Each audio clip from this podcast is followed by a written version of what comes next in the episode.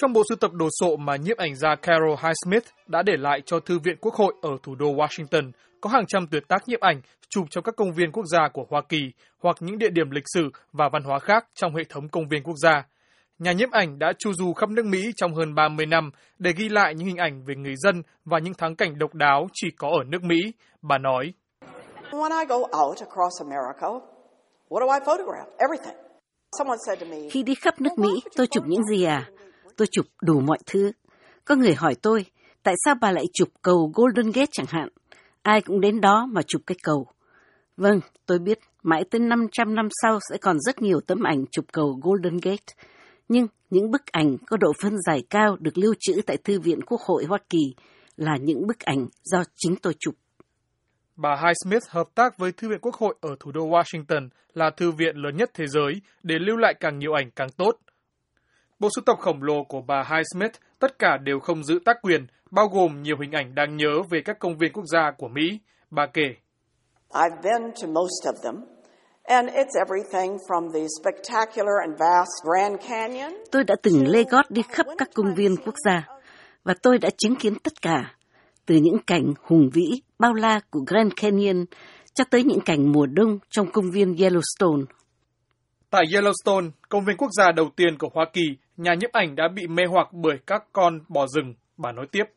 I would say, really, in all the wildlife images I've taken, and I've taken a lot, the bison are the best in a sense that they look Tôi like có thể nói là trong tất cả các ảnh về những động vật hoang dã mà tôi đã từng chụp, thì những bức chụp các chú bò rừng là những tác phẩm đẹp nhất. Đẹp theo cái nghĩa là các con bò rừng ấy trông giống như là những động vật đến từ cách đây cả trăm ngàn năm.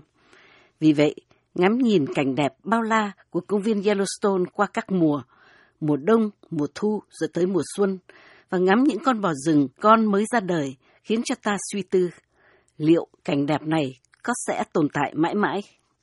Bà Highsmith chụp hình bất kể giờ giấc trong mọi điều kiện thời tiết, thậm chí bà đã vượt qua được nỗi sợ hãi khi phải bước lên máy bay. Bà kể tiếp. Nhờ đó, rốt cuộc tôi cũng đến được Alaska và sẽ đi thăm công viên quốc gia Denali. Tôi đã mướn một chiếc máy bay để đưa tôi lên đó. Trong suốt cuộc hành trình, tôi chỉ loay hoay nghĩ làm cách nào có thể thoát ra khỏi tình trạng này ngay bây giờ.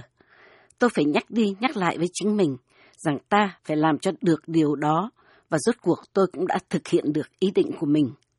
Chụp cảnh Alaska rồi chụp tảng băng Ruth rộng lớn ở đó và biết rằng có lẽ một ngày nào đó nó không còn nữa là cả một trải nghiệm khó tả. Chính nỗi lo sợ canh cánh bên lòng rằng những thắng cảnh và địa danh mang tính biểu tượng của nước Mỹ một ngày nào đó sẽ biến mất là nguồn động viên nhà nhiếp ảnh. Bà nói về nỗi lo đó. They say Yellowstone, it could just blow up. Will the bison be there in Yellowstone? Họ nói rằng Yellowstone một ngày nào đó có thể nổ tung. Liệu các chú bò rừng có còn ở đó trong công viên? Và như đài tưởng niệm Tổng thống Washington đã xảy ra một trận động đất ở đó ngay tại thủ đô Washington. Nguy cơ tòa tháp này có thể sập là điều đã có thể xảy ra.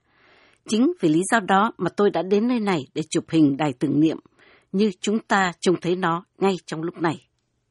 Một số những trải nghiệm mà bà đã trải qua mang ý nghĩa rất đặc biệt. Nhà nhiếp ảnh kể rằng bà có mặt tại nhà Ford đúng 150 năm sau cái chết của Tổng thống Lincoln, chính xác tại địa điểm nơi ông bị ám sát. So I'm at Ford's Theater 150 years after Lincoln died. Right there. And there are reenactors, and there was this man who held a Hôm ấy có một số diễn viên diễn lại cảnh này. Một người đàn ông cầm một ngọn nến thắp sáng cả gương mặt của ông, làm bà có cảm tưởng như có mặt ngay trong cái đêm định mệnh ấy. Bà cho biết bà đã chụp bộ trang phục Tổng thống Lincoln mặc vào đêm ông bị ám sát, với cả những vết máu trên đó. Đến gần những kỷ vật lịch sử như thế, thật không thể nào diễn tả bằng lời.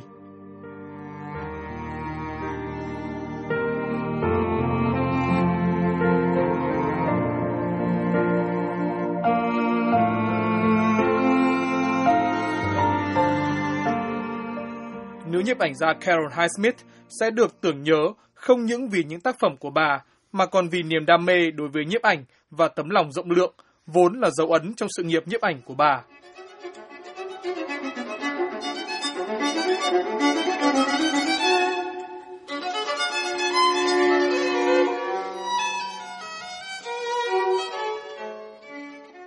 Đến đây cũng đã kết thúc chương trình đời sống văn hóa của đài VOA phát thanh từ thủ đô Washington. Hoài Hương xin kính chào tạm biệt và xin hẹn gặp lại quý vị trong chương trình tuần tới, cũng trên làn sóng này của Đài Tiếng Nói Hoa Kỳ.